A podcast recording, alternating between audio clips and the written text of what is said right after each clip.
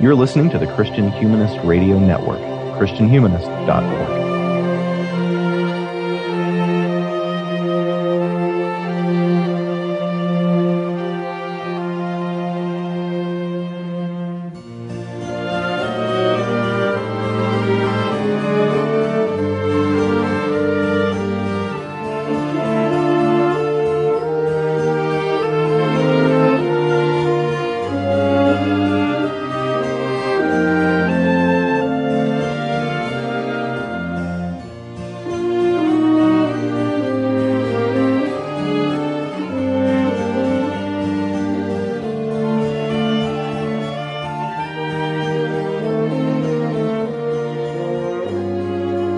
Before They Were Live, an ongoing, monthly, and extremely nerdy conversation through the Disney animated canon in chronological order, discussing the way these movies have shaped us and our imaginations.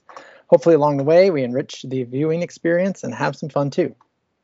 Get ready to yell at your podcast player because we've arrived at part one of our two part finale, where we will be discussing listener questions reflecting on this project, which we started in July of 2017, and stating opinions strongly on all manners of things Disney. Today, we'll mostly be discussing Disney villains and Disney songs, but I'm sure we'll hit some other topics along the way. If you've ever listened to one of our shows, you can imagine. Um, if you want to send us questions, it isn't too late. Just reach out at before they were live at gmail.com. We are very grateful for the listeners who sent in questions already, and we will endeavor to answer all of them either in part one or part two. Joining me as always. Or part three, if we keep getting emails. That's true. It could be part three. Uh, but anyway, joining me as always, the voice you just heard. He's the only other person I know who has watched every single movie in the Disney animated canon. it's Michial Farmer. How you doing, Josh? You have your uh, do you have your tuxedo on? yeah. yeah. I had to, I had to rent it today, so.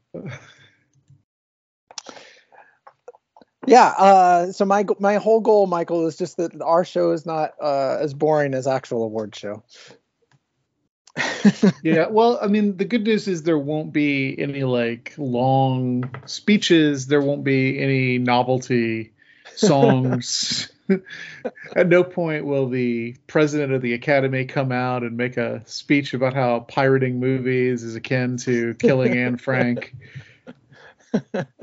but I can't promise we won't be boring. Yeah, well, I can never promise that, but it is it is the goal. It is the goal for the day. So, um, do you want to say who sent us these questions? I don't think we have each each question marked by people, but I know we got three emails with a gracious plenty of questions each, which is we very did. nice. Yes, we did. Um, yeah, uh, I can do that. There's one question in particular, which we're going to get into here in a minute, that is going to be uh, extremely obvious to any longtime listener of the Christian Humanist Radio Network who sent it in. Um, but yes, we got questions from Jordan, we got questions from Nathan, and we got questions from Joe. Should I give full names? You can know. if you want. Like that. I mean, I at know. least two. Has Jordan been on the show? Did we have him on the show? uh, Jordan is never a guest, I don't believe. He did send us okay. a really nice email after Frozen 2 about uh, some of his thoughts on on things we talked about. But yeah, Jordan but Nathan, Nathan, of course, was on our um, our Black Cauldron episode. Nathan yes, Gilmore. yeah, yeah. Nathan Gilmore was on the Black Cauldron, and then Joe. Um, I don't know how to pronounce. Cernelia is how his last name is pronounced. Okay, there you go. So yeah, thank you to the three of them. Very nice to have them. Um, we also got one surprise question from my daughter, which isn't. It's more oh. rhetorical. It's more rhetorical than a question. But I. I so that uh, one wasn't on the list you sent me. N- no, because uh, she just came at me this afternoon. But it's it's. Oh, gonna, I cannot wait. Yeah, it's it's it's just a, it's. well, yeah, we'll tease that one for. We'll have that at the end of looking back here. So, um, so yeah, we we we kind of have. I don't, I don't know, Michial. The, uh, we can we can change this as we go. But the the way I kind of was thinking of it was, um, we've got a looking back section, which is more kind of like big ideas, I guess. Um, and then we've got some major awards, and then we've got a lightning round. So, should we just go in that order? Yeah. Okay. So, looking back, since I could not believe that we started this in July of 2017. That was uh, kind of crazy. But you um, you asked this question last week, and it, it dovetailed nicely with uh, the way Nathan worded it. Um, you had worded it as when was the last time they were an underdog? And uh, Nathan said, when did Disney turn the corner, in your view, from betting it all on every hand of cards to calculating profit margin and hedging bets? As so. usual, Nathan puts it so much more interestingly than I do. he is a good question asker. If, if, uh, he really is, yeah. Yeah, dear listener, if you you don't listen to Christian humanist profiles, uh, he he does some really nice interviews with different authors, and so uh, you should you should uh, check that out if you have not. Um, I've got a long-winded answer to this one, Michial, but I'm curious what you think. Yeah, I, I came up with three times when they were underdogs, and I thought maybe we could extrapolate from that about what made them underdogs and why they probably will be again. Oh, what, I like that. I mean, do you want me to go first, or do you, or do you want to go first? Yeah, I, I, you go, and I'll I'll jump in if you don't mind, and if uh, and and say, oh, you know, whatever. So go ahead. Uh, so they were underdogs, obviously, with the first five movies. Um, they were doing these things that people hadn't really thought about doing before. The studio was always on the verge of closing. So I, I, think there's no way to claim that those first five movies weren't they weren't underdogs.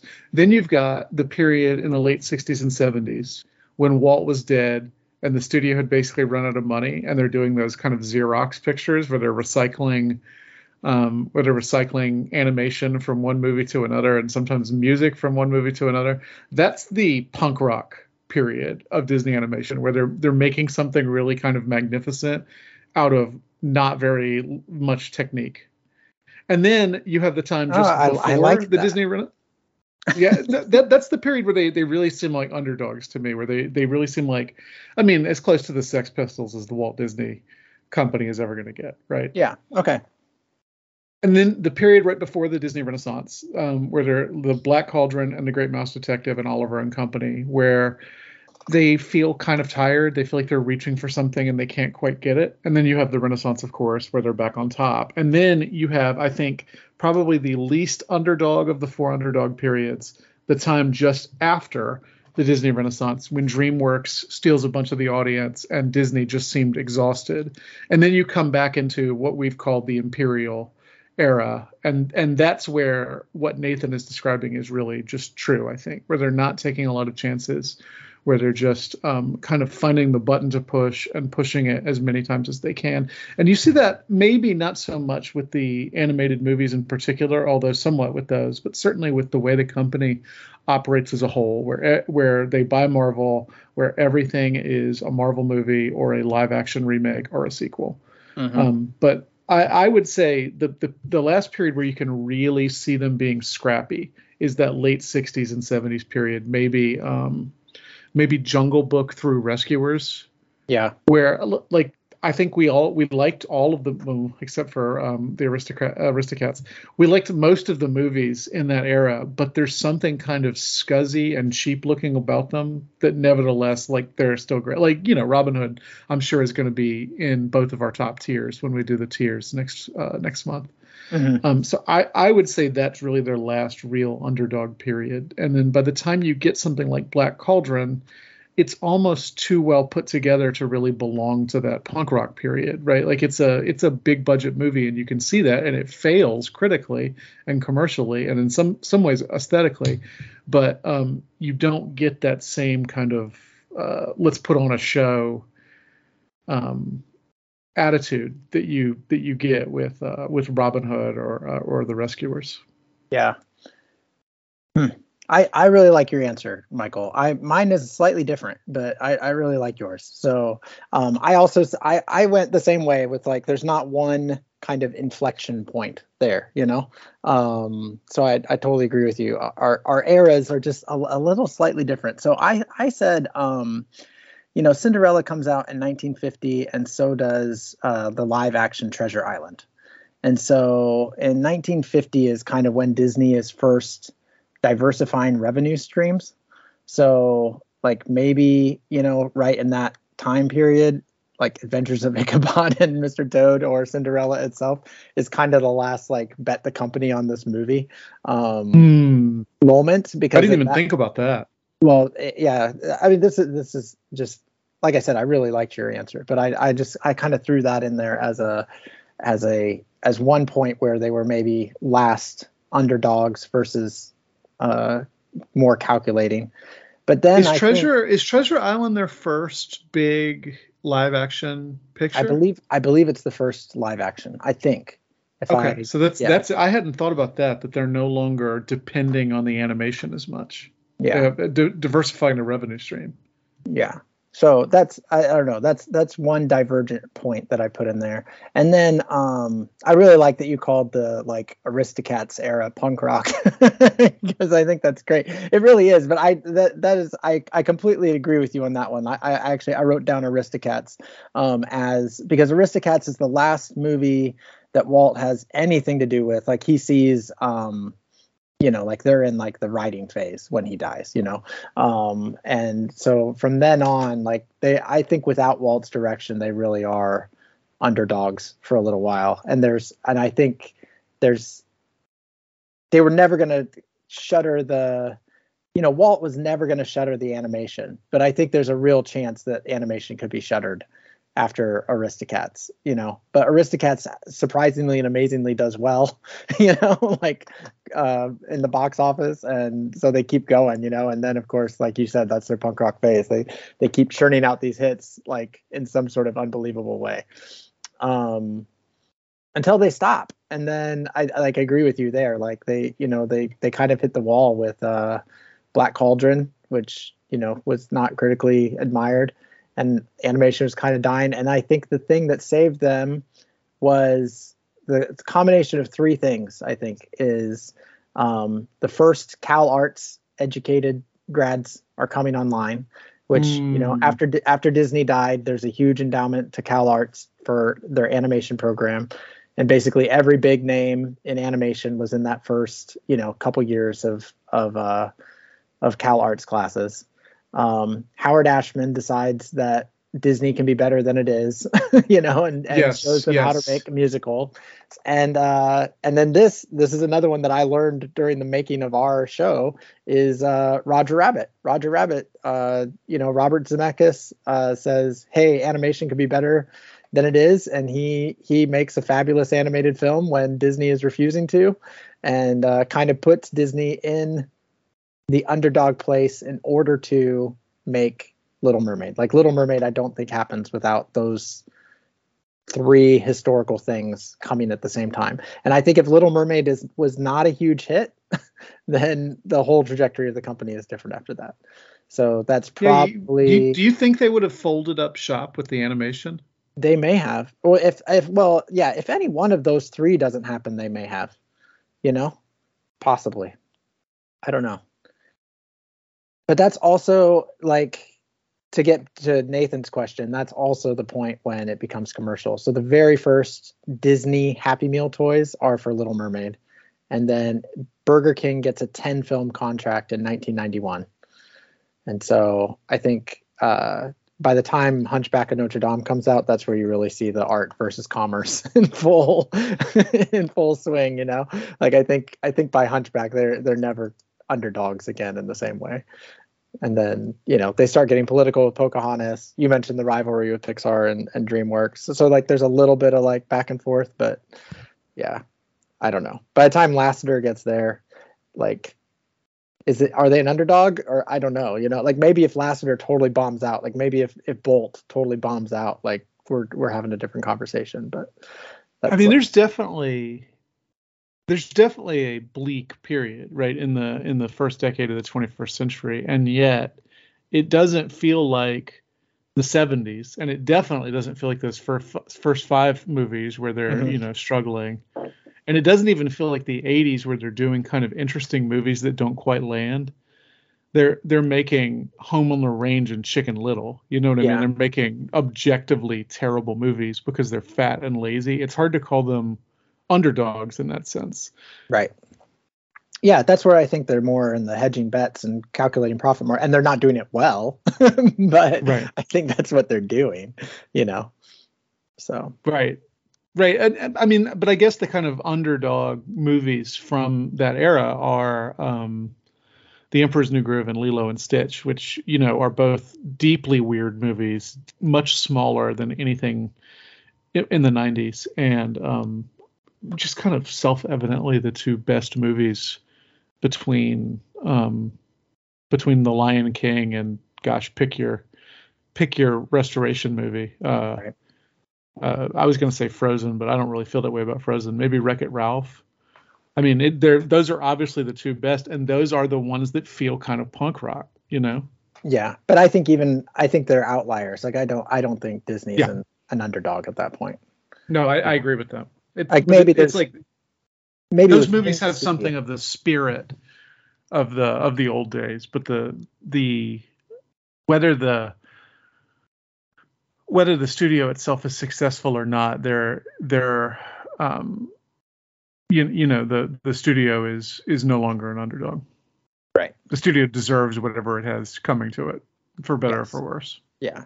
And I think that's that's the interesting thing also uh, having like done like having lived it through it and then like looking back now like at the I, I remember at the time that John Lasseter came in like how excited I was for the future of Disney animation. But what I I didn't realize this is the for better or worse part I guess but like uh I I didn't recognize that how formulaic everything was going to become. So they're no longer churning out terrible movies with the occasional like uh like Lilo and Stitch or Emperor's New Groove shines through. They're they're they're turning out consistently high quality content. You Content know? or product, yeah. or product, right? And I I wouldn't have expected that from from Lasseter. Um, but I mean I really do think that's that's kind of the turning point when that all started happening. Well, and, and we almost never talk about Pixar, but obviously that is also what happened to Pixar, right? And it actually happened to Pixar in some ways before it happened to Disney, because Pixar got on the sequel train way before Disney did. Mhm. Yeah. Um, and you can say, well, oh, well, maybe the first two Toy Story sequels were were telling a story that needed to be told, but how many sequels are there in the Pixar catalog, and how many of them are actually, in any sense, necessary? How much of them are just about pushing that product? Yeah.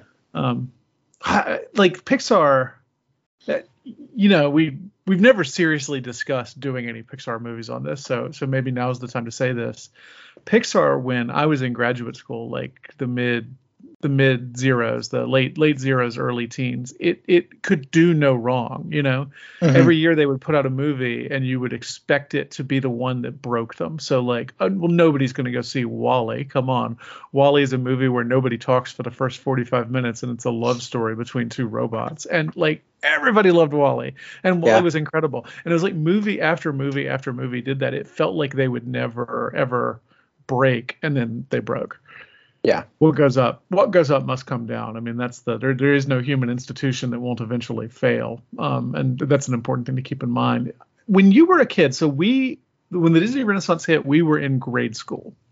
Right. did you have any sense that there were eras of disney before that that like they weren't always on top that um that the little mermaid was you know something new for them? Or did you have the sense that their cultural position in the 70s and 60s was pretty much the same as it was in the late 80s and early 90s Yeah, I, I I wasn't the type of kid who would know anything about any of that. sure so you just assume right just like you just assume that when cinderella came out it was greeted the same way little mermaid was because you lacked that kind of cultural Yeah. historical Yeah, sense Exactly. Yeah, I had no I had no sense of any of that stuff. So I couldn't have even told you like when or like what like I didn't know which ones were new and which ones were old, you know? Well, and part of that is in those days before VHS and DVD, they would re-release all the movies every seven years. Because you, you say the first Happy Meal toys were, um, were the Little Mermaid, but I remember having when I was a kid, I remember there being Cinderella sticker sets in Happy Meals, and it must have been one of that seven-year cycle where it was where it was re-released. It must have been '89, so that would have been after the Little Mermaid, but that would that would be the seven-year cycle for Cinderella. right. They were still Yeah. doing that when we were kids. Obviously, they don't do that anymore. Um, I don't. I guess they do it sometimes when it's like a you know the 30th anniversary of Back to the Future or whatever. You can go see it in the theater. But I think Yeah. I think people much younger than us probably won't even realize that Disney used to cycle through those movies in the theater every seven years. And other than that, if you wanted to see it um, before everybody had a VH, VHR, VHS player, you had to uh, VCR. You had to uh, you had to watch it on um, the Wonderful World of Disney. Sometimes on Sunday nights they would show uh, an old cartoon. hmm Yeah, and Michael Eisner would come out and talk during the commercial breaks. I remember those the Wonderful World of Disney's. Like we we we'd watch those as a family, and, and we'd record them onto VHS, you know, because that's Right, right. Um, and so then every time you'd watch them, you'd have the same like little commercial breaks with you know Michael Eisner and the and the guys in the Tigger costume or whatever, you know. Yeah, I, well, and, and I, I should say we owned all these movies on many of these movies on VHS. Those hideous white plastic VHS uh, cases for for all the the Disney classics. So I'm not quite old enough to remember when you you know that was your only option was to to go see them in the theater, but they were still re-releasing them. I don't know if it was the the the Disney DVD you know the the vault thing that we used to make fun of all, all the time in the early days of this show Yeah, if that's what finally killed the re-release schedule but there's there's something kind of um kind of lovely about them re-releasing their movies every i mean nowadays there's so damn many marvel movies that disney probably doesn't have a space in its schedule to to re-release an old movie even if that was something they still did. Yeah, yeah. And Now who would who would go see it when you can stream it all immediately for free? Or That's for true. basically for yeah. free. Yeah. The going to the theater is a, becoming a to a movie theater is is becoming a, a very niche thing to do i think yeah i haven't is- been in months and months and months yeah i think we discussed that before which is Yeah, we talked about that last episode. yeah Yeah, it it is. I mean, it's it's weird how how much the media environment has changed. And of course, the truth is that the media environment from 1937 to 1989, when The Little Mermaid came out, had changed almost as much, and we were just totally unaware of it because we were children in Right. 1989. Yeah. Uh, so just like uh, just like people who are children now have no have no idea what we're talking about. 2 Mhm. old two old guys talking about the old days. that's right yep so the only other thing i'd add to this question is there there is the 2d animation piece which i feel like we've already discussed uh probably ad nauseum but uh i guess you could say princess and the frog was a little bit of a a, a swing for the fences bet the bet the studio on it not bet the studio on it in the same way as the old days but like bet the future of the medium on it like if princess and the frog had done really well maybe we'd have some more 2d animated features but since it didn't we're we're still waiting for the next one you know Yep. I wonder if they'll. I, who knows if there'll ever be another one. I there there aren't that many people who can still do the art form, right? This Yeah, is the problem with putting all of your eggs in the Cal Arts basket. yeah it's true but anyway maybe there will be a 2d renaissance someday. Yeah, who can tell? who can tell? Yeah. There's space for it now i feel like. Not maybe theatrically but like uh you know disney plus puts out you know enough stuff. Like if, somebody with a vision could potentially come in there and get a get a get a mini series of some kind you know that's done in 2d animation that's done really well so Well, I mean, that Marvel What If was in 2D animation, wasn't it? It was hideous and horrible, but right right right but that's what i mean i mean there's 2d animation everywhere like there's still right. the equivalent true. of there's still the equivalent of Saturday morning cartoons or whatever. A lot of it isn't very good um, on the like animation side of things, you know. But that's what I mean. It's like well, we don't want to make the same mistake that Disney made when Home on the Range failed. We don't want to say, oh, well, the problem is 2D or 3D animation. The problem is there's crappy movies and there's good movies, and Home on the Range is a crappy movie. right. You know, just like Chicken Little's a crappy mu- movie. It doesn't mean that 3D animation has no value. Oh yeah, But of it- course not. Uh, we Yeah, talked about I- this, I'm sure, in the in the Winnie the Pooh episode, which is the first episode I remember where I really turned on the company, just like going back through it. Um, the second Winnie the Pooh movie, um, and and um, I, I I do feel like you, you're just like losing you're losing a whole range of color by not doing any 2D anymore. Mhm. but nobody asked my opinion. That's right. We'll leave it. Well, I guess. Jordan, Nathan, and Joe asked my opinion, but nobody at the studio asked my opinion. All right. Um, which of Dante's purgatorial vices, which are pride, envy, wrath, sloth, avarice, gluttony, and lust, is the best driver for Disney animated villains? This must be a Nathan Gilmore question. How can you tell?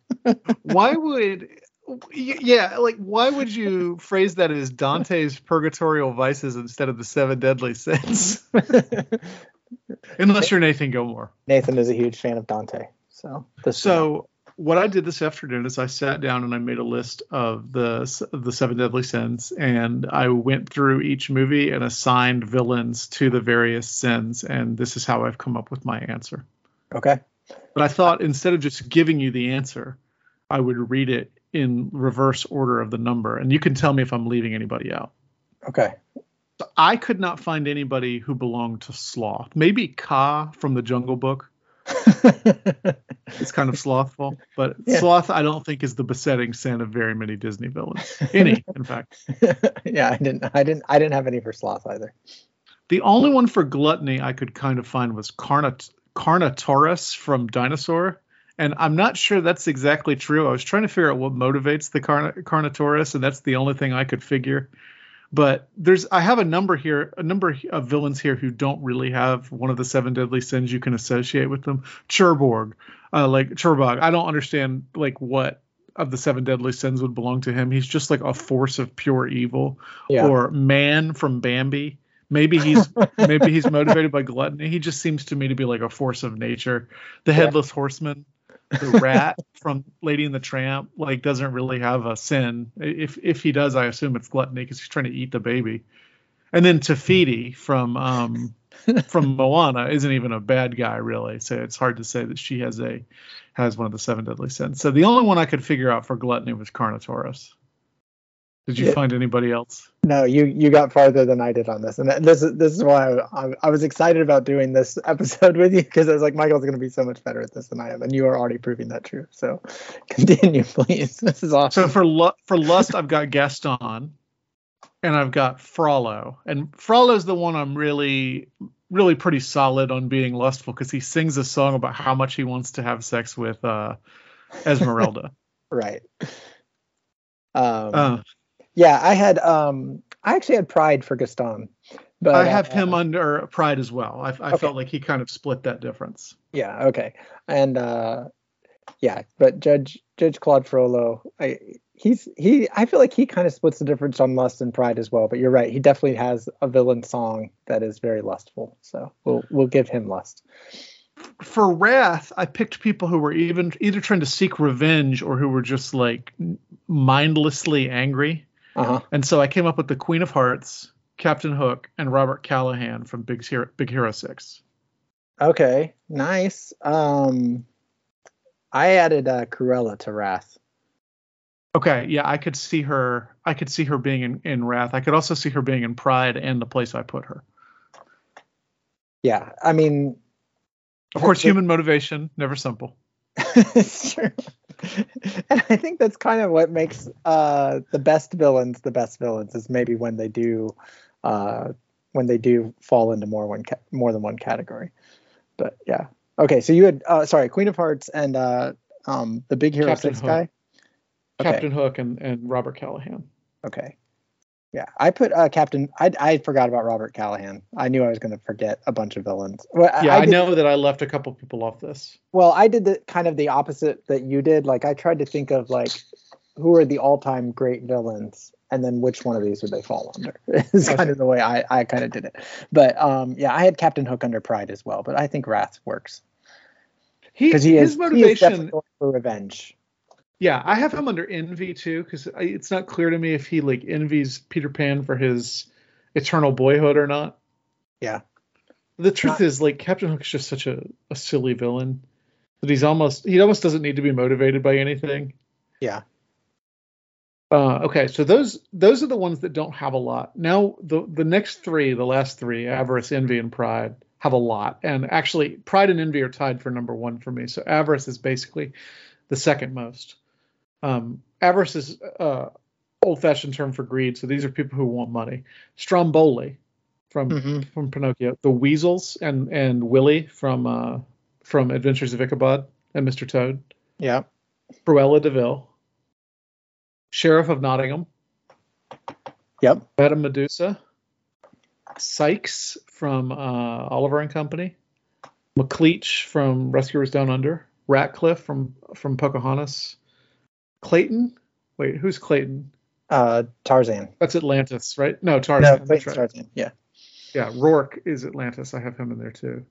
John Silver, Alameda Slim from the worst movie ever made, um, Home on the Range, and Namaari. And I wasn't sure about Namaari, but I think if if if she is a villain as such, and if she has if she's motivated by one of these seven, it's probably avarice, although it's a very particular kind of very understandable avarice. You're gonna have to remind me who Namaari is. She is um she's the bad guy from Raya and the Last Dragon. Oh yes, yes, yes, yes, yes. Okay. I'm not sure. I'm not sure it's really fair to call her avaricious, but I think um, I think there's a there's a world in which you could read her as avaricious. Yeah. Yeah. Sure. I kind of see. I yeah. I kind of see Raya. Raya is a weird movie because it for me it it almost falls into the villain. I mean, there's Namaari is obviously a villain, but like. I don't, she's not a classic Disney villain, so I, I- Right. for me, she the that movie almost more falls into like a, a villainless, which is the era that it's in. Also, you know, like Yeah, and she me- she almost belongs under the none of the above, right? She's almost like Te Fiti, where she does what she does for motivations that are not um, evil. Right. Yeah, she's standing in the way of Raya, but Raya's really fighting the Druun, which is this, you know, mindless disease thing, you know. right? So you you would have to put the Druun under none of the above. Right. Yeah. All and right. so So, she's she- she's a secondary villain, if anything, for me. But anyway, yes. Okay. so Pride and Envy are tied. They both have 15. So I'll go through Envy first. The Evil Queen, Mm-hmm. the the mean elephants from Dumbo. I love some of these that you picked out as villains. Like that's great. Okay. Yes. Well, I was trying to think who's the villain from Dumbo. It's got to Yeah. be the mean elephants, right? right. Lady Tremaine from Cinderella, Yeah. hmm Captain Hook again, Madame Mim, King Louis from The Jungle Book. I mean, Okay. literally, he wants to be like you. Yeah. Edgar from the Aristocats, Prince John as opposed to Sheriff of Nottingham, Jafar. See, I had both Edgar and Prince John on it under avarice. Yeah, yeah. I, Ed, Edgar, I could definitely see under avarice. Prince John seems to me to be so driven by resentment of his brother. Yeah, that's fair. Um, Jafar, Yeah. Scar, hmm Hades, Mm-hmm. the bowler hat guy,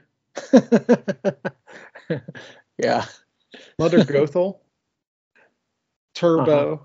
and then in a twist, Ralph from Ralph Breaks the Internet. If he's the villain of that movie, which he, he kind of is, Yeah. it's an it's a jealousy, I suppose, more than envy. Um, if Katie Grubbs is listening, I know that she has a real bugaboo about keeping those two things straight. So those are my those are my envy envious villains. hmm See, I had Jafar as uh, Pride myself. and I have him under Pride as well. Um, and and Pride was a tough one for me because there's so many different forms of Pride, but I ended up deciding that Pride involved, at least in Disney movies, wanting power for the sake of power. Mm-hmm. Um, so I think Jafar certainly belongs under Pride there. It's hard, you know. Pride's the chief of sins, so it, in some sense, all of these people are driven by pride in one way or another. Yeah. So here's my here's my straight pride. Maleficent, which seems like a just a slam dunk. Mm-hmm. Um, Shere Khan, Prince John, the Horned King, Ratigan, Ursula, Gaston, Jafar, Ratcliffe, Yzma, Gantu. Wait, who's Gantu? See, I've written some of these down and I don't know who they are. It shows you how well I remember some of these movies. and Gantu's from uh, He's the he's the the head alien, right? From yeah, uh, Lilo and Lilo Stitch. Stitch. Yes. Dr. Facilier, Prince Hans, Bellwether, and then again I have Namaari there because I wasn't sure whether she belonged under Pride, Avarice, or none of the above. Yeah. Okay. See, I had um I I think you're right that Ursula probably does fall under pride, especially by your definition of of the want of power. I had her as envy because I felt like Envy too, yeah. she- Especially she if you know the backstory that she's Triton's sister. Yeah, if, that, if that had been explicit in the movie, I think it would be really clear that she was envious. yeah. I didn't I I didn't remember that, but I still put her as envy because there there is a point in the movie where she really wants it seems like she's really after Triton more than just after power. But it's hard to Yeah. tell. Yeah. Okay, so we're Um, mostly would- in agreement. You put way more villains on there and found villains that I never would have even considered villains. Like uh, I tried to find one for every movie, although Like I, I, I left one off. or man, They are the villains, right? man from Bambi. hey, you know what? When um, what's that organization that rates movies? The AFI. When they Uh-huh. when they put out their list of top ten movie villains, Man was on there. That's was one of the, the top ten villains in movie history. Man from Bambi. but see, I don't. I, I have a hard time seeing that those men are are motivated by anything other than just being human beings. right. Which is to say, all seven of them. All right. Well, I like that question a lot. It really made me um it really made me think about some of these. And I I tried to look for some um I tried to look for some like progress. It seemed to me that a lot of 90s movies had avarice, 90s and early 2000s movies had avarice, but then again, the second movie, you have Stromboli who's definitely Right. Yeah. driven by avarice. Yeah so I I, I thought so. You you said your top two by number are uh, Pride and Envy. Correct. Yeah. And I see I said my top two by um just quality of the villains is pride and envy. So we're we're in agreement that those are to answer the question which is the best driver for a Disney animated villain, pride or envy. And whether that is because of just the sheer numbers meant that uh that the, the best ones were also in there just by probability or or it really was, you know, that that's the best. But either way, it worked out. So I had not even considered that al- alternate reading of best. I just I just assumed he was asking which one had the most. But you're right, and and but I agree that the the best villains are under those two categories. The the ones who aren't tend to be there's some exceptions, but they Yeah, tend to be kind of they they tend to be kind of um uh comic relief villains. They tend to be Captain Hook or the Queen of Hearts or Cruella de Vil, who's a cool villain, but you know, not not one that's going to uh, shake you to your bones. yeah, for sure. But I think we can all agree the best villain, Carnotaurus. Did you remember that was the villain of Dinosaur? I had to click I on did. I had to click on the link for Dinosaur and look and see what the villain of that movie was. I did not. I had no memory of that whatsoever. I remember very little about that movie. I'm glad to say. really. re- I as as we're talking about it now, I could kind of remember that there is a villain, but in my mind, I was mostly thinking it was just more about their their they were trying to survive. I I wasn't really remember that that that there was a villain. Kind of in a similar way to Raya, where I just I don't think of it as a villain, even though I'm much more familiar with Raya. You know, like it's more the survival of the world is a little more important than whatever the villain's up to. You know. Maybe um, maybe there's a sense in which Dinosaur is the prefiguration of the Imperial era of Disney. It could be. Yeah. I'd have to go back and watch it to, to decide. You're not going to do that, right?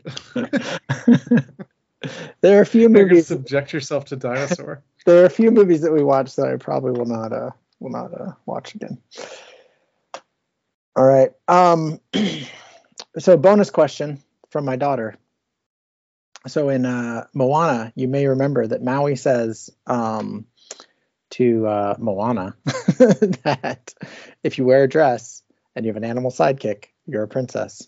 So is Madame Medusa a Disney princess?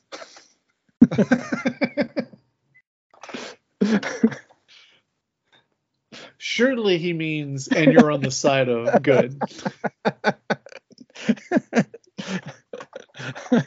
That's a great question. What did All you tell her? I said, well, I guess she fits the definition. There's only two constraints on that definition, so I guess so. I look I look forward to seeing her join the Disney princess line. Can you imagine the little girls dressing up as Madame Medusa? Yep, with their pet alligators. All right. Um, so our next section is uh, our major awards, and we're gonna we're gonna do this uh, draft style, right, Michial? This is kind of how we're gonna work this out. Yeah, I mean, we're supposed to, I suppose, provide one for each, but I had trouble. I had trouble narrowing some of these down. Yeah, so we'll I just we'll we'll we'll give our we'll go through draft style and give our choices, and then kind of see if we can come to a conclusion about who the best one is. yeah who who wins the draft. All right. So um, so basically in the in the draft style, you're you're picking your best the the one you think is best first, right? Um, and Yeah. then and then uh, I'll either be mad that you took mine, or I'll be happy that you did not take mine, and I'll and I'll and I'll draft my top uh, villain, and then we'll you know we'll just work down the line until we kind of run out of nominees. Um, right, right. And we have we no can we can kind of convince try to convince each other if we've if we've got a different pick for number one. right, and we have no um, uh, we have no set number of nominees here. We just we're just kind of uh, this. Nor this- have we discussed this at all. I mean, we discussed it to say we were going to split one of the categories into two. right. But other than that, I have no idea who you're going to pick, other than just knowing you and having talked to talked to you about all these movies. Yes. Yeah. Okay. Um, and the person who said in these some of these questions, I think these were from Joe. Um, usually would put like male, female, or other. Are we going to split it into all that? Like, are we We can split it nuanced? male and female. I I don't have any anybody on here who I would consider an other. I have some who are animals, but they have names and genders, so I'll continue to call them male or female, as it were. Okay. I don't think I, I. I mean, I guess like the Carnotaurus would be other, but the Carnotaurus sucks and is not going to make my list of best best villains. You know what I mean? right. Maybe, perhaps worst villain, but I, I'll be honest. Um, I didn't really do the worsts. I just did the bests. So if we if we want to draft worsts, then you know I'll probably just agree with whatever you say, or maybe we can do that in the lightning round if we have you know something that we want to add. So. O- okay. Okay, so the best uh, female villain. Should we start with females? And, just- and we split the we split the villains into serious and comedic because it doesn't seem fair to, um, it doesn't seem fair to judge those two things by the same standard, right? Like how does a serious villain compete with a comedic comedic villain? So we'll have best female serious villain, best female comedic villain, best male serious villain versus best male comedic villain. So you want to start with female serious? Uh, yeah, sure. Let's do that. Okay, so my number one pick, Maleficent, probably the best villain overall in Disney. Maleficent is terrifying and um, incredibly well designed and well acted, um, and she she says something that I every day I would like to say in my class, which is "Silence, you fools." All right, good pick, and I I kind of knew it was going to be your number one. I kind of knew. All right. Um, yeah, you know the, the the difference between you and I with um, Sleeping Beauty is uh, I you're just way like I watched it for our sh- I'd seen it before, and I watched it for our show, but it's not like embedded in like deep in my mind like it is for you. Like you must have watched it way more as a kid, or it just resonated. I did watch it a lot as a kid. as a kid or something. So like, um, even though I knew you were gonna pick Maleficent, like it, it wasn't a bother to me because I just like she's not at the top of my list because it's just I don't have that same emotional attachment. Um, Well, that whereas- works out really well though. Yes. So my number one pick, I think, for a serious villain is uh, Ursula. She was my number two. Yeah. Make your case for Ursula. So, I mean, she's actually uh, so uh, what I like about Ursula is she she does have a little bit of um the the lighthearted side as well, which makes her just kind of a, a fun villain. Um, even though she's definitely not comedic, but she's you know her you know she's got the she's got a great song and but man she's she's wicked she's really wicked you know um just the way she uh swoops in you know goes back on her promises turns people into little uh seaweeds or whatever they are. Yeah, she's she's bad news. You don't want to mess with her as well. I, and a, a really bravura vocal performance from Pat Carroll for that part. hmm Apparently, Melissa McCarthy plays her in the new live action version. I can't imagine her doing a tenth of the job that Pat Carroll did. Yeah, that's hard to imagine. I I'm not planning on watching that. So No, I can't imagine I'll ever see it. I hope so. I hope not. Uh, I hope I'll never see it. yeah. My next one was Lady Tremaine, the evil stepmother from Cinderella, who's a, a very Mhm. different kind of villain, right? She has no kind of supernatural powers. She's not over the top. She's very cold and calculating, and um, the animation on her and the character design are really, really terrific. So it's a very realistic villain as opposed to some of the other ones that we'll talk about, I'm sure. Um, I, I think she's she's terrific as well. Am I making it up that she's played by the same woman who plays Maleficent? Oh, I you'd have to look that up on on the internet because I do not know. But it's an excellent yeah, that's a that's a really good choice. Lady the woman's Tremaine. name, I think, is Eleanor. Let me see here. I don't care about who her spouses are. Voiced by Eleanor Audley, and Eleanor Audley also played Maleficent. So apparently, I have a I have a type of woman whom I'm afraid of. yeah. But you're right. There's a uh, there's a real drop there, isn't there, in the uh, the the type of villain that we're talking about already. You know, from Maleficent and Ursula, these like extremely supernaturally powerful beings, to uh, Lady Tremaine, who's who is who's, who's still terrifying, right? Like you, you feel like you feel like uh, you might have dated her daughter or something in college, and um, you know what I mean? Like she's she's terrifying because she seems like a real person. Yeah. Yeah. But I think a- what, I well what I'm getting at here is I think the the female villains I just feel like there's a lot less of them. Like I feel like Oh, that's true. And the, there's there's certainly fewer comedic female villains. I only ended up with two of those. Do you have another serious female villain who you'd like to Well, nominate? yeah, I guess if I'm gonna take a second one, I, it would be Madame Medusa, I guess. Although she can Mhm. easily be uh, comedic. She that um, line. Yeah, she works that line. But if if I need a second, I'll I'll go with Madame Medusa, just because what I mean that that Rescuers movie is is great, and we both really like it, and it's quirky and weird, and it is very dark if you think about it too Yeah. hard, you know. Um, and it and the movie does a great job of of uh, of walking that line where you can watch it as a kid and not be terrified by the darkness of what is going on, um, but also watch it as an adult and be like, wow, Madame Medusa is a very very evil person, you know. Yeah, and, small and children into dark, terrible places in order to uh, retrieve a diamond. So uh, the the only other one I had was the Evil Queen, um, who's not my favorite Disney villain, but there is that moment in Snow White where she looks right at the camera and and laughs uh, evilly, maliciously, and it's Mhm. a it's a great scene and it's it's really pretty scary, especially when you're a kid. And so I felt like she deserved she deserves some sort of spot on any list of best female villains in Disney movies, just because she's the OG. Yes, absolutely. Now, what's amazing actually about that is, um, I guess between her and Maleficent, and then uh, Lady Tremaine, um, you really have the like stereotypical villain.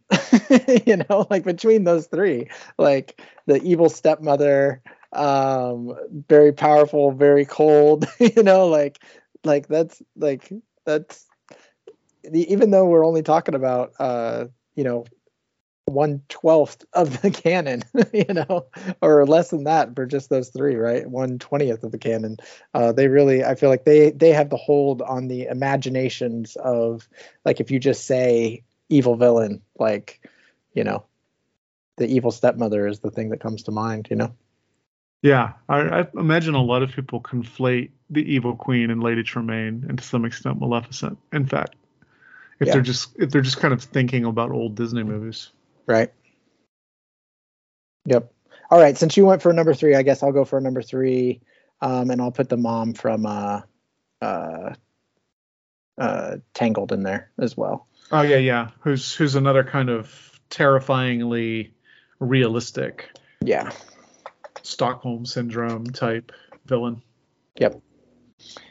All right. Should we uh, stick with the um, the evil and go to men, or should we stick with the females and go to comedic? Which way Let's, do you do want the to go? com- let's go to the comedic female villain. Okay. And I'll let you start this one since I started the other one. Okay. Um, I'm gonna go right out out the door with uh, Cruella here because hundred percent. I just feel like she is, you know, before we split the category, I almost had her just as my number one period. Like I know she's not as frightening. She's after puppies and not children. She doesn't have the supernatural powers.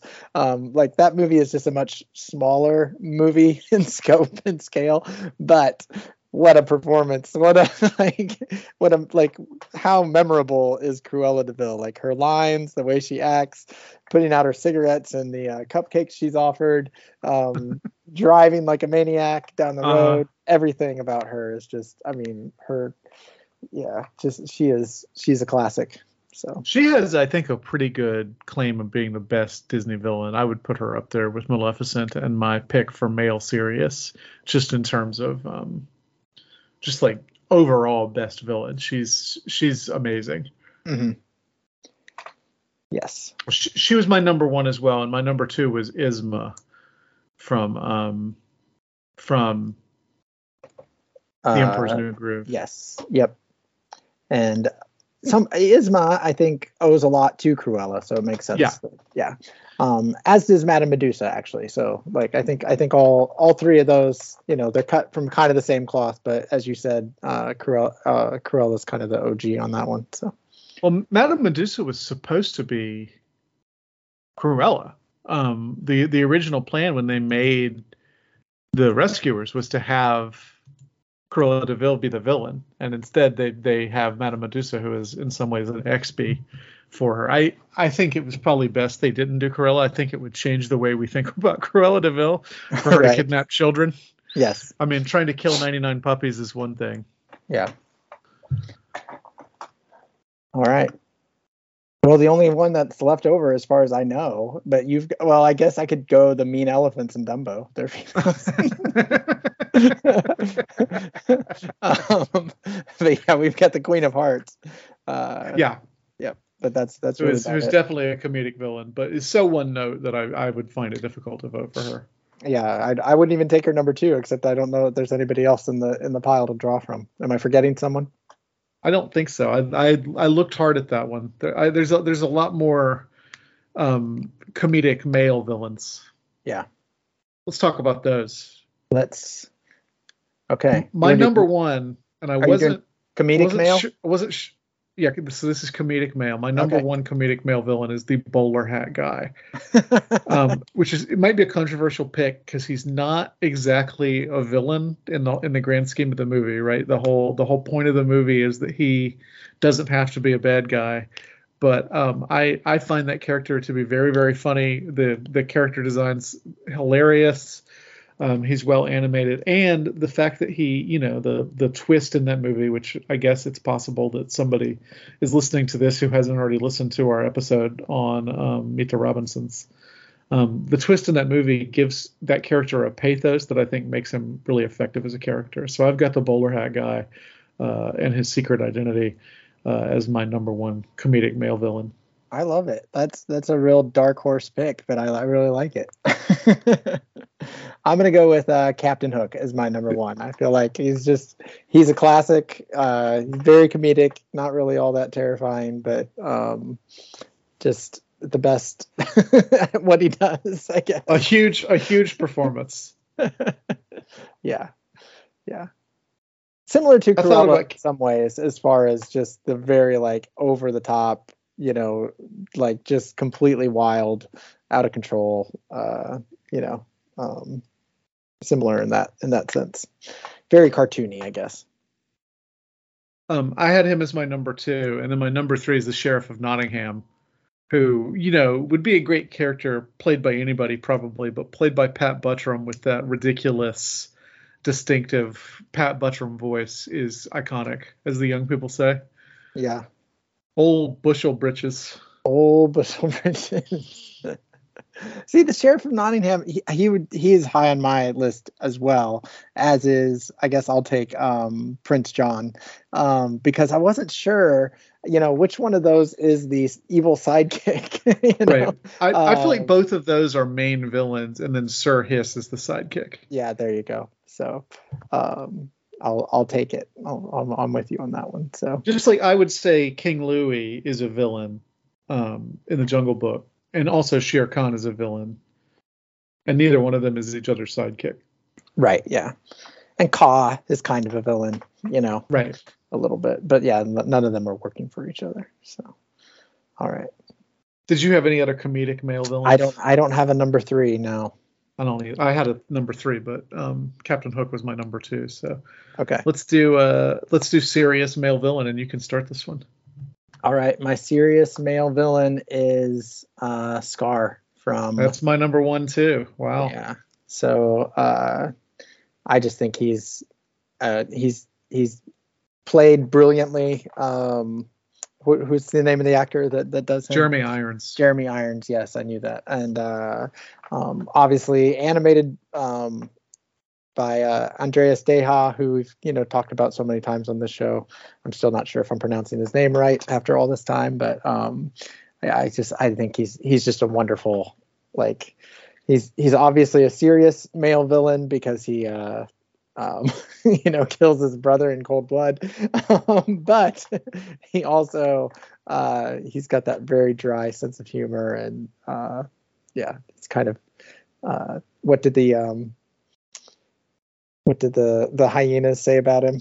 you know that he's kind of uh, he's he's charming or he's he's classy or something like that. I forget what they say, but I I, I feel like he's he's a great villain.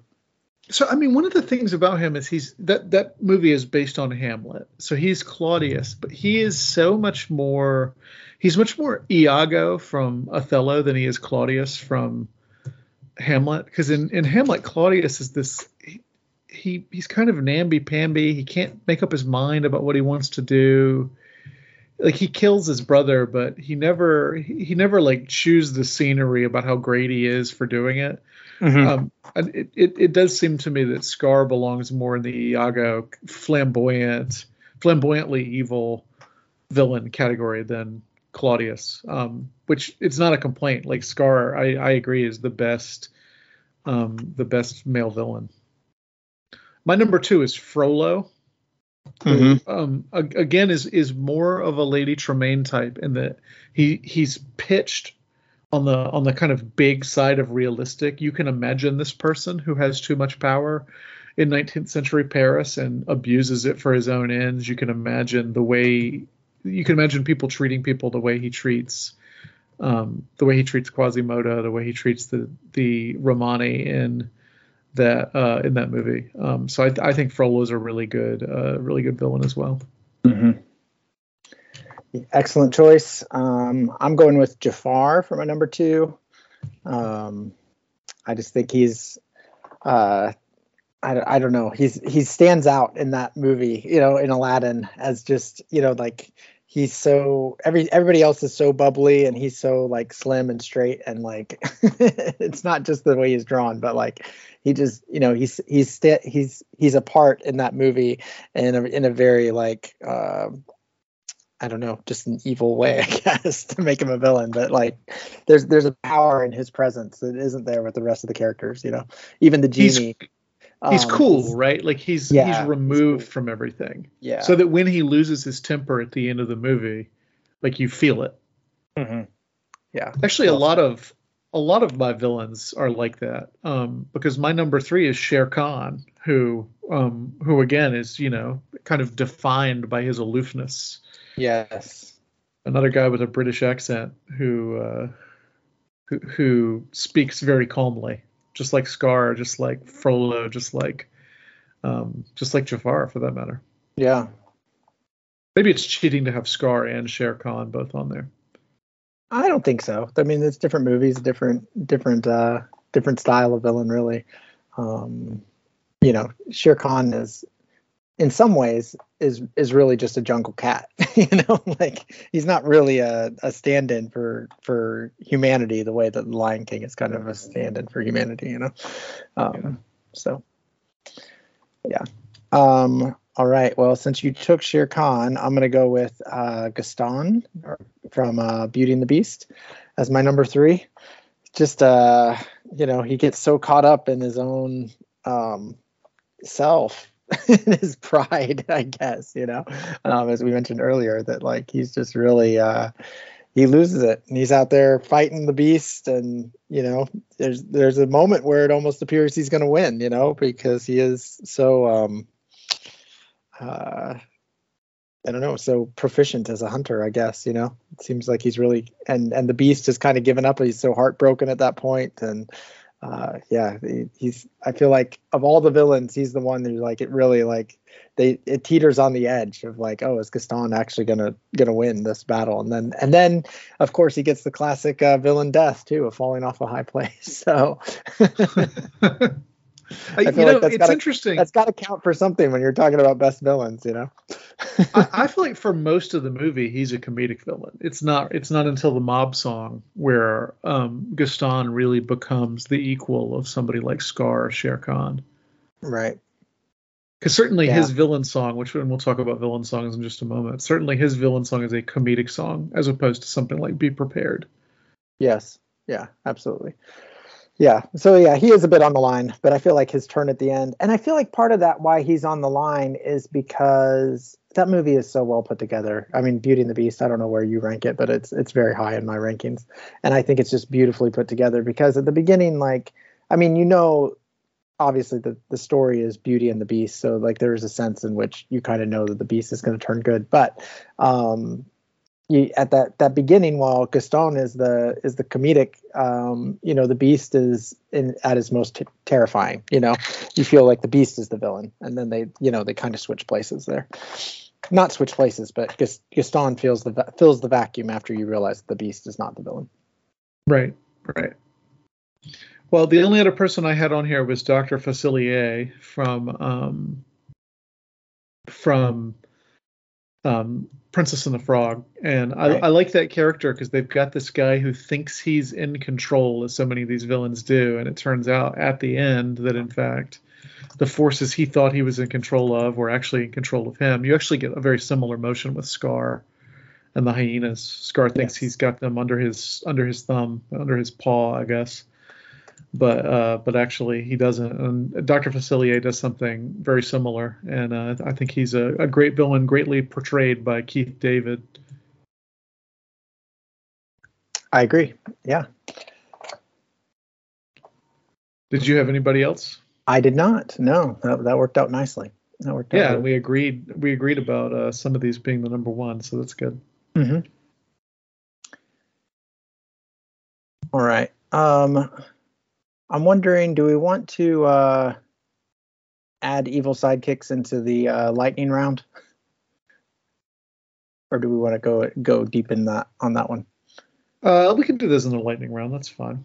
Okay. All right. Well, let's move into some music then, um, and talk about villain songs since we started talking about that already. Now, for this, I didn't talk to you about this beforehand, but I feel like there's villain songs, meaning the the, the villain themselves sings it, and then there's there's uh like kind of songs about villains that maybe we can just do as well. I mean, uh, it's there. I think they're fine to draft if you want to draft them, but I didn't know if you wanted to draft or if we wanted to just throw songs about villains as almost like a you know honorable mention type thing. So I definitely have both of those in this list, so I'm fine doing it however you'd like to do it. No, you you you draft however you want. You're the you you've got the first pick, so um, I just I was just throwing that out there. So go ahead. Your you know what? I've got seven songs on here. I had I had trouble um, filing down the songs, so let's do it those two different categories: songs sung by villains versus songs about villains. Okay. Um, and so my number one song sung by a villain, villain song as such, is "Be Prepared" by Scar, um, which is an amazing song with an incredible lyric um, that is is super intricate and well put together. And the of course it's one of the best animated sequences in the Disney Renaissance, which is to say, one of the best animated sequences of all time. Um, Be prepared is my number one. Yes, I could not agree more. That, that would have been my number one. You took my number one for sure on that one. So, um, yeah, we're in, we're in complete agreement. Um, so I'm going to put uh, "Poor Unfortunate Souls" as my number one. Um, my number two. Yeah, we already talked about uh, um, Ursula, but man, what it, it's a great song. Another another great sequence. You know, um, yeah, Ursula just owns that scene. So it's really one of the, I think one of the best songs in the movie and maybe one of the best songs in the canon honestly. Um, i don't know if i have it in my top five but um, it's just a really well well done well done performance well done song. Uh, next up i've got gaston which is a different kind of villain song in that it's primarily funny unlike those 2 mm-hmm. um, but it uses a lot of the same sorts of wordplay you get. It's a howard ashman song so it's really really really well put together I assume Gaston is also on your list. It absolutely was. It was not my uh, next one, but um, let's see. I think so my wife gave i'm going to throw a curveball in here. My wife gave me this one because i was talking about how um, i really like the song prince ali and she mentioned that jafar does a bit of a prince ali reprise um, he does indeed. and so i said oh that's a really good villain song. So i'm, I'm going to throw that on my list as the next one since you took gaston i think print, the prince ali reprise is a really good villain song. My um my next one is friends on the other side which is dr um uh, Dr. Facilier's song from The Princess and the Frog. Um, mm-hmm. So for all the same reasons that I said I like Dr. Facilier, I love his villain song, and it, it does a good deal to uh, to be prepared as well. Yep. And then, uh, all right, I'll I'll round us out here with. Um, I'm not sure what to go with. I think I'm going to go with Mother Knows Best from Tangled. Um, although I could be talked into a couple other songs, but uh, it's uh, it's terrible. It's it's it's it's uh it's the best villain song because it's catchy and it's also like um just so subversive in the worst way. it's like just really terrible. you should listen to your mother. And so why do we have a Disney villain singing about how you should listen to your mother? It's very terrible, but it's it's a catchy song. Nevertheless. what do you do you want to do songs about villains? Yeah. Yeah. Well, I think um, why don't you start why don't you start that one? Well, there's one major one um, that's I think you probably on your mind as well as mine, and it's Cruella de Vil. Like it's, it's, uh, it's that's that's the song. so that's definitely my number one. I lo- I love that song. I sing it all the time. It actually wasn't my number one. Oh, um, okay. Um, my number one is the Phony King of England. The Which song was, about Prince John. Yep, that was my number two. So there we go. Ah, gotcha. uh, you know, when I teach about Prince John or King John. He in in my history class, I try to get the students to tell me everything that's wrong with the phony King of England. Too late to be known as John the First. He's the only, he is John the First. He's the only John. Anyway, he's, he's known for passing laws. The thing everybody knows about him is he passed the Magna Carta. Who cares? It's an amazing song. It starts off with Lady Cluck screaming in a Scottish accent. Yes. It's got um, it's got Phil Harris. Mm-hmm. It does have Phil Harris. Phony King of England's a uh, a great song. Yeah, I think I think you got a great pick there, even though it was number two. I think you got a great pick. So, do you have another one? I do not. That was that was pretty much it. Oh, you do. All right. Yeah, go for it. The other one I have is the Headless Horseman from um, from Ichabod and Mr. Mr. Toad, the uh, the the Bing Crosby song about uh, where, where Brom Bones is trying to scare Ichabod into leaving town um, by singing about this headless horseman. That is an excellent choice. Did we talk about this at the time? Do you think that the headless horseman is Brom Bones, or do you think there's a real headless horseman? Oh man, I don't know. I'd have to watch it again, but it seems like in my memory there's a real headless horseman. I was so afraid of. I'm sure we talked about this. I, how afraid of that sequence I was. Yeah. If you if you can reach the bridge, my friend, the the ghost is gone. His power ends. I remember um, when I took my PhD uh, comps, comprehensive exams, I made a comment about being afraid of um, being afraid of Legend of Sleepy Hollow, and my my professor said you must have seen the Disney movie when you were a kid because the the story itself is not scary. Um, it's certainly not as scary as that sequence in the movie. Now I want to go watch that. Yeah, that's that that's one I would not mind revisiting. So All right. From hill from heroes to villain or some from villains to heroes, I guess. Um all right. Do we want to do a hero song and then heroine songs or do we want to just lump them together? lump them together. Uh, so this is tough, right? Because what do we mean by hero song? Um, I I took this to mean the I want songs that are typical of the of the Renaissance films. Mm-hmm. Yeah. Um, I I'm not sure that I know another song. I, I mean, I guess something like um what's the Why Should I Worry? But he's not not the hero, so I don't know. I, I feel like um, other than the Disney Renaissance uh, movies, there's not there's not a lot of these movies where somebody just like lays out what their goals are Right. um, in a song. So all three of the ones I came up with are Renaissance movies, and I assume neither of us picked uh, Let It Go. Uh, I definitely did not pick Let It Go. So my number one is Belle Okay. Great choice. which is uh, I guess it's a hero song. It's it's it is an I want song. It, I- of course it's a hero song. It's her singing about herself and everybody in the town singing about her in a song that has her name as its title. So Yes. I don't know what else it would be if it wasn't a hero song. That is an amazing song. Um, it it has all these little movements in it. The melody's beautiful, like e- like every song in Beauty and the Beast. Uh, it's just it's just an amazing song. Yes, 100% agree with you. Um, yeah, I so I have all the songs on my list are the I Want song, except for one, which is going to be my number one pick, and that is uh, I Am Moana, Song of the Ancestors.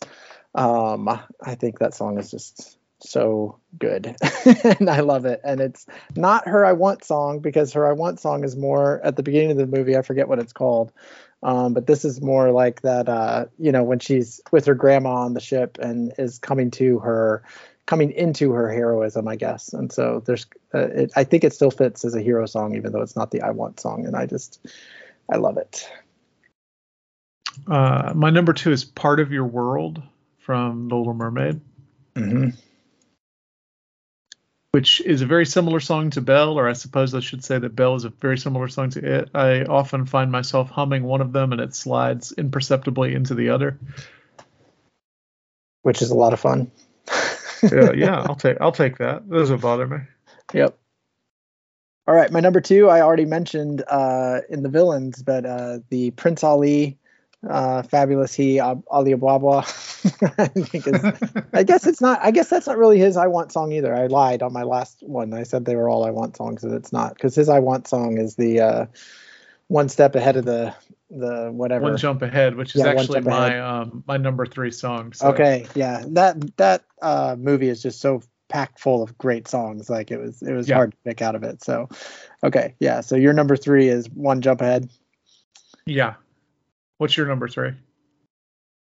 Um, I think I'm gonna go with uh, almost there from uh, uh, Princess and the Frog, and Uh, that's a great song. yeah, it's a great song, and the sequence is one of the most memorable of all the movies that we watched. So I feel like it's uh, that that that puts it over the sequence it's in puts it over the top. Awesome. All right, that went well. Yeah. Feel like. Okay, now we are at what is perhaps the most difficult category of all. Oh, I had so much trouble with this. I have Which so is- many more than I'm supposed to give you.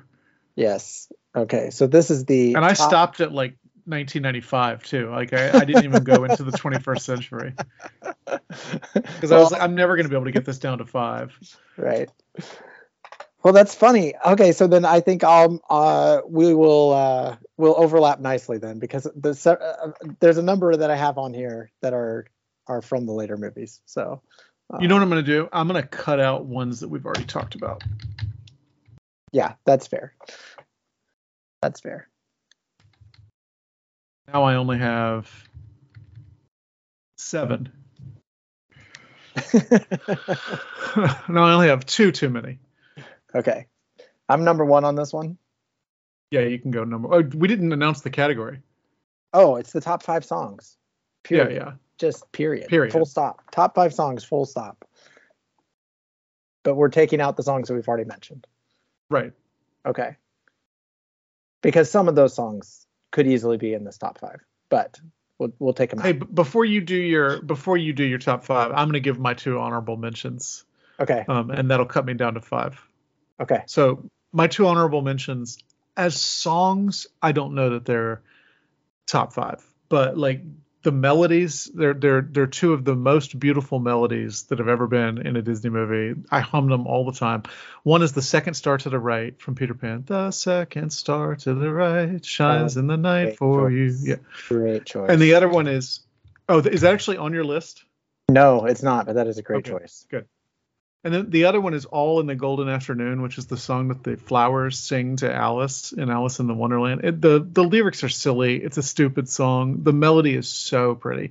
I have somewhere a piano and cello arrangement of All in the Golden Afternoon, and it really brings out how gorgeous that melody is and how I don't want to say wasted, but it it is like if if that melody were in a classical piece, I think um, I think it would be considered one of the great melodies of all time. But instead, it's like a third tier song in a, a second tier Disney movie. But uh, I love I love both of those those melodies, if not necessarily the songs. Okay, so start with your top five. All right. Um all right. My number one, man, I I had such a hard time with this. I really don't know. I, I feel like I could change my mind very easily. And I feel like this is maybe too uh recency bias. Probably is too recency bias, but I'm gonna put we don't talk about Bruno as my number one. The, the, this is good because like my latest one is 1994. right. Yeah. When you mentioned that, I was like, oh, okay, we're we're gonna be good on this. But yeah, I just, uh, you know, I went back and I listened to a bunch of songs today, and I just the that song is so catchy. Like I just, it's just undeniable. It's a great song. Yeah. It's just undeniable, and so I'm I'm gonna go with it. Number one, we don't talk about Bruno. Yell at your podcast players. I don't care. My wife told me when I told her we had this category, she said, if you don't include Under the Sea, you're doing it wrong. and I said, well, I'm doing it wrong because the Little Mermaid song I've included is Kiss the Girl, um, which I think is the superior song in The Little Mermaid, as Mhm. good as Under the Sea is. Um, Kiss the Girl is just absolutely beautiful. Yes. Yep. I had I had both on my potential list. Um, I was really like like I said, I'm really like struggling to figure out like which one, you know, which ones am I gonna uh, actually put on there. But yes, uh, that's that is kiss kiss the girl is the one that came to my mind first, and then my my daughter who was watching me like kind of think through this. She's like, "But what about Under the Sea? Don't you really like Under the Sea?" And I was like, "Oh, I do like Under the Sea." so, but yeah, kiss the girl came to mind first for me as well. Um, okay, man. Okay, knowing that you're all late makes this a little easier because I know I'm not gonna like step on your uh, step on your toes with with some of these. So um, I'm gonna go with uh, "I'll Make a Man Out of You" from uh, Mulan. Wow. Just incredibly catchy. Just incredibly catchy. and Victoria's going to be so happy when she hears this. All right, I'm glad to hear that.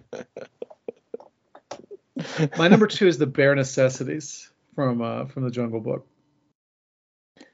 Yeah, that was the that one was dancing on my number two or number three line, and I kind of, I kind of, I kind of did the "I'll make a man out of you" not to step on your toes. Tell us about the bare necessities. Why is it so? well, I mean, it's you. You got to have a Phil Harris song. I feel. Uh, you know, he's got he's got three of the all-time greats um, in Disney movies. That and uh, Everybody Wants to Be a Cat, which I don't like very. I, I mean, I, li- I don't like that movie, but the song is good. And then um, the Phony King of England, which I've already mentioned. I might like the Phony King of England better on most days, but as I've already mentioned that in villain songs, I feel like the, this is the place to put the bare necessities, which is uh, just the perfect expression of that character, not just Baloo the bear, but the whole Phil Harris persona from 1940s and 1950s radio. Um, basically anybody Phil Harris ever played could sing that song and it would make just as much. Absolutely. Yeah, great. It's just just just a great great song. Yes. All right. Um All right. Well, with my number 3 then I'm going to go with uh just because I love the message, I love the sequence, I love the song, I love I love everything about it. I'm going to go with Dig a Little Deeper from uh Princess and the Frog. Wow, Princess of the Frog getting a lot of uh, a lot of love from you tonight. Yeah, it's uh, I I'm, I surprised myself, but like I said, I went back and listened to a lot of these, and I just that's that's where I'm at. So that's where I that's that's where I landed today. Maybe I'd land in a different place if we did the show next month, but this is where I am today. So. Uh, my number number three is the much parodied "Circle of Life," and one reason you know it's a great song is that even though it's been parodied so often, even though every single person our age has done a fake version of the African chant at the beginning of that song, still every time you hear it, it raises the hairs on the back of your head or your back of your neck. Um, that's a that's a, a, a really amazing song that lays out the, the the concept of the movie really well, in addition to being catchy and moving. Mm-hmm. Yeah, an absolutely amazing song. That yeah. Well yeah. That's that that's a really good one. You're making my life a little easier because uh if are we gonna keep going? We're gonna do five for each of us? Yeah yeah yeah. We'll do five yeah. i feel like we're gonna be able to mention so many songs but yes like all these ones you're mentioning i'm like oh yeah i really wanted that one on my list too so. Um all right. For number four i'm gonna go i talked about this as the highlight of the movie at the time. I think when we did this episode, I'm going to do "Love Is an Open Door" from Frozen. I just there's there's something about the harmony in that song. I don't know what it is. I cannot explain it, but when they sing that line "Love Is an Open Door" in harmony, it is just it it. I love it. I love it so much. that is the song from Frozen I would have included if I'd included a song from Frozen. That that's to me really self-evidently the best song from Frozen. Um, my number four is Pink Elephants on Parade. It wouldn't be a extended discussion of Disney without an without a discussion of the Disney acid trip. And Pink Elephants on Parade is the original one, and maybe still the best.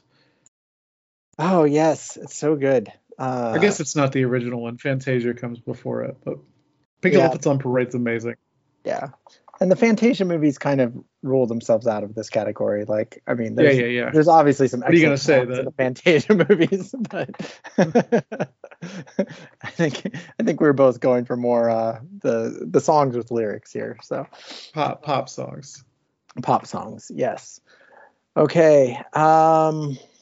Oh man, my number five this is it's it's so hard because there's so many good ones. Even even with both of us doing five, there's so many good ones. But I'm gonna go with uh, "Friend Like Me," which you kind of mentioned before, but I don't think you fully went into "Friend Like Me," right?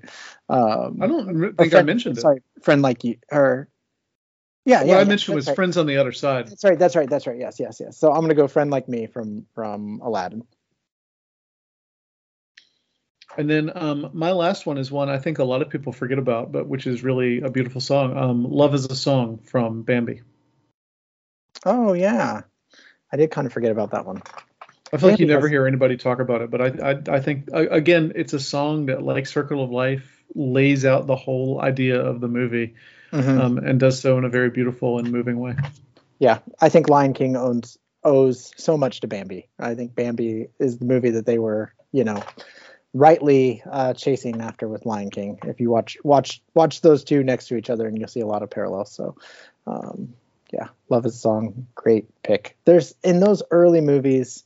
There's so many like kind of just beautiful, beautiful, beautiful, beautiful songs. Like I mean, the ones you already mentioned in your honorable mention there, and then I'm I'm glad you I'm glad you got one from the really early movies in there because yeah, like I said, going going through this uh, this afternoon was so much fun, but it was also like so hard. well, it's like, good that you had the recency bias and I had the childhood bias. Yeah, yeah, it worked out well. But there, but like literally, I have so many more songs that I'm just like that I at least looked at or thought about or it came into my mind, you know, um, from those early movies as well. Because like, yeah, I just I really love it. So that was really fun. I love that. All right, should we hit a lightning round real quick? This episode's going long. I feel like.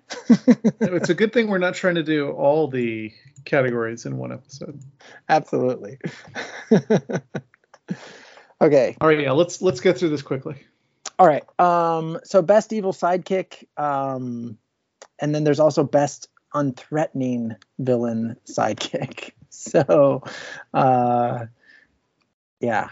Um, I don't. I don't know. I think this was a little hard for me. I feel like uh, there there have been a lot of great evil sidekicks, but um, yeah, I just I didn't know. Maybe uh, we we talked. We already kind of talked about him, but like Sir Hiss or um, um, you know, is he's not very threatening though. I don't know if I need to put him in the unthreatening villain sidekick category. I think you would have to say Sir Hiss is unthreatening. Yeah. um, Sir Hiss spends a fair fair amount of that movie with his head in a helium balloon. That's true.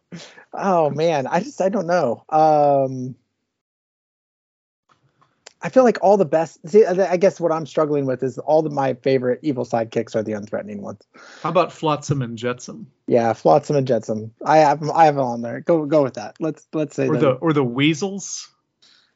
Oh yeah, the I don't know how threatening you find the weasels. Uh, you know, I encountered the weasels in Who Framed Roger Rabbit first, and they're much much scarier in Who Framed Roger Rabbit than in in Mr. Toad. Yeah. What and about uh, un- unthreatening? Unthreatening. I so I have three. I'll just throw them out there. They're not in any particular order. But Sir Sirhis, who we just mentioned, Mr. Smee, or yeah, Mr. Smee, Kronk. oh yeah, Kronk. Yeah, Kronk is almost not even an evil sidekick. No, he isn't really. Jasper and Horace are the other ones I was thinking of besides Mr. Smee. Yeah, yep, I have them kind of listed on here. I, I just listed a bunch out. I didn't really have a have a have a top. I think I think you might misunderstand the concept of the lightning round.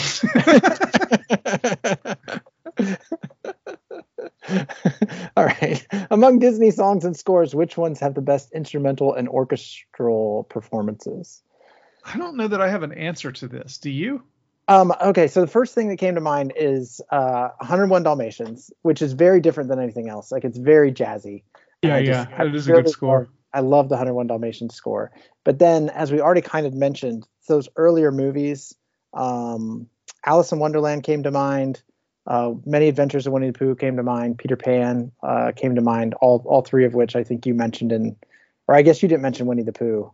Um, Winnie the Pooh has the the uh, Heffalumps and Woozles uh, song, which is similar to the Elephants on Parade. But like, yeah. Anyway, all all for those. The thing that makes it for me is the the uh, there's like the choral performance. So it's not really best instrumental orchestral performance, but it's kind of in there, right? Does the choral performance count as orchestral? I don't know. Me neither. yeah, but anyway, those are the ones that jumped out to me. Like I just, I just, I remember when we watched Alice in Wonderland, just thinking like, um, and I'm glad you put that the the flower song as as one of your um all all in the golden afternoon is one of your honorable mentions because I just remember when we watched Alice in Wonderland thinking like this is the most beautiful soundtrack and none of the songs are amazing like right. they're, they're not top tier Disney songs but just the whole thing is just so beautiful is what I and the, and the one everybody remembers is probably the weakest song in the whole thing um the unbirthday song like that's mm-hmm. that's the one everybody remembers but there's yeah. so many more songs than you. I mean, I, that really struck me when we talked about that episode. I remember that there's probably 10, 12 songs in that movie. Mm-hmm. All right. Um, evil sidekick song. Were there any? I couldn't think of any evil sidekick songs. I just had one, and I didn't write it down, and now I've forgotten it. Okay. Shoot. Well, I mean, um, you could say that. Uh, you could say that I want to be like you, although I I think I already argued that Louis is not a, a sidekick. Right. Shoot. Now I cannot remember who I had in mind for this. Usually, what you get is the evil sidekick is kind of singing along with, like in Gaston, for example, or mm-hmm. in um, Be Prepared, the hyenas are the, the kind of backing chorus. Yeah. Yeah, I would say Gaston but I mean, we already we've already basically talked about that one. So, but that's that's the closest I could think of as the evil sidekick song. So, good sidekicks on the other hand, there's there's several good sidekick songs. Most notably, uh, we already talked about um, Little Mermaid. Um, Under but the Sea. If, but if Sebastian is a good sidekick, which I would say he is, then he's got both Kiss the Girl and Under the Sea. So yeah, I'm gonna do you one better than Under the Sea though. And here, here again, my wife can just be mad at me. Um, be our, be our guest. Oh yeah, be our guest is a great one. That is a great. I think, song. I think that's my favorite uh, good sidekick song. But Under the Sea, I mean, that's not to that's not that's not to say anything bad about Under the Sea at all. So yeah, that's a great song. Yeah. The other one that I'll give as an honorable mention because I'm not really sure where else to put it is uh, Meg's song. I won't say I'm in love. Um, she's not really a good sidekick. especially Yeah, she's like a point in the movie. deuteragonist, Yeah. deuteragonist, How- Yes. what- whatever the second protagonist is called. Deut- Yeah. Deuteragonist. Yeah, but it's a it's a nice song. It's I think it's worth an honorable mention. Or um, how about um, from uh, from Robin Hood? Yes, Alan-a-Dale is a character in the movie. Yeah. I actually had Oo-De-Lally on my list of consideration for top five songs. Like I, I like that song. I like that song. You must really love the hamster dance. It's no. no. Speaking of things that nobody under 40 has ever heard of. No, it's really what it is for me is when I was thinking through it, I was like, what are the songs that I most often find myself humming or whistling or whatever? And Oo-De-Lally, I, I it's it's probably a weekly occurrence that I'm whistling that song, you know? So yeah, like, that that or Whistle Stop, right? uh yeah, which which one's Whistle Stop? That's the one with the whistling. I don't whistle. Oh yeah, yeah, yes, yes, yes, that one. Yes, yes. Yes, I whistle that one a lot. Yes. Both of those. Yes. I didn't remember that it was called Whistle Stop. So yeah. Well, it doesn't have words, so they have to call it something, I guess. yeah, uh, the the Robin Hood soundtrack's amazing. One hundred percent. So, all right. Well, we were going to do best movie without a villain, but you said at the beginning of the show that every movie has a villain. So, uh, It's Moana. The best movie without a villain is Moana. When you say, I mean, it, that that's that's one where the reveal that the villain is not a villain is legitimately surprising and also makes total sense in the context of the movie. It doesn't feel like a cheat. Um, I that that's the best movie about a villain. okay. I was going to say Bambi, but man, I guess is a top ten villain. I did, I had no idea. So, I'll, I'll I will agree that it's Moana if, if it's not Bambi. I'm interested to see if you still think Bambi is the best Disney movie because you you have you've maintained that for a long time. yeah. Um, Well, you're. but I guess to- our, we'll have to wait till next week to find Yep. or next month to find out. Yep. You're gonna have to wait till next month. That's right. Or of course, if our listeners would like to prolong that even longer and send us even more questions, this could turn into three episodes. It could. Yep. We, and We go into do- four or five. we won't do our desert island picks until the the end of the end of the end i think so Yeah, yeah, that's right. all right well anyway th- this was a lot of fun michial i i hope our listeners had as much fun as i did I sure did. I really, I really am uh, appreciative of uh, Jordan and Nathan and Joe for sending in these these questions. They, they, it's stuff that I don't know that I would have been able to think of, and uh, it was fun to do the research. yes, and we've got some uh, really good, uh, really good questions coming up next month. we do yeah including potentially yours if you're one of those who's like oh i want to be named like nathan and jordan and joe then uh, email us before they were live at gmail.com we'll say your name into your podcast uh, and you, you'll hear it and you'll you'll feel so You'll be immortalized. You'll be immortalized. podcast with what what did what did Danny always say about Sectarian Review that it had ones of listeners? yeah lots of listeners that's right um but yes anyway please please do reach out to us if you have uh anything to say. Uh you, you, know dis- disagree with all of our answers. Uh tell us what we forgot. That's that's fine. My my big fear uh going into this is like i'm gonna forget something super obvious so um anyway our press liaison is kristen philippic we're on the old interwebs um, at before they were live and christianhumanist.org we also want to encourage you to set your podcast player styles to the Christian Humanist Radio Network, where you'll find an abundance of, well, less of an abundance these days, but you will find some new and old shows to keep you going.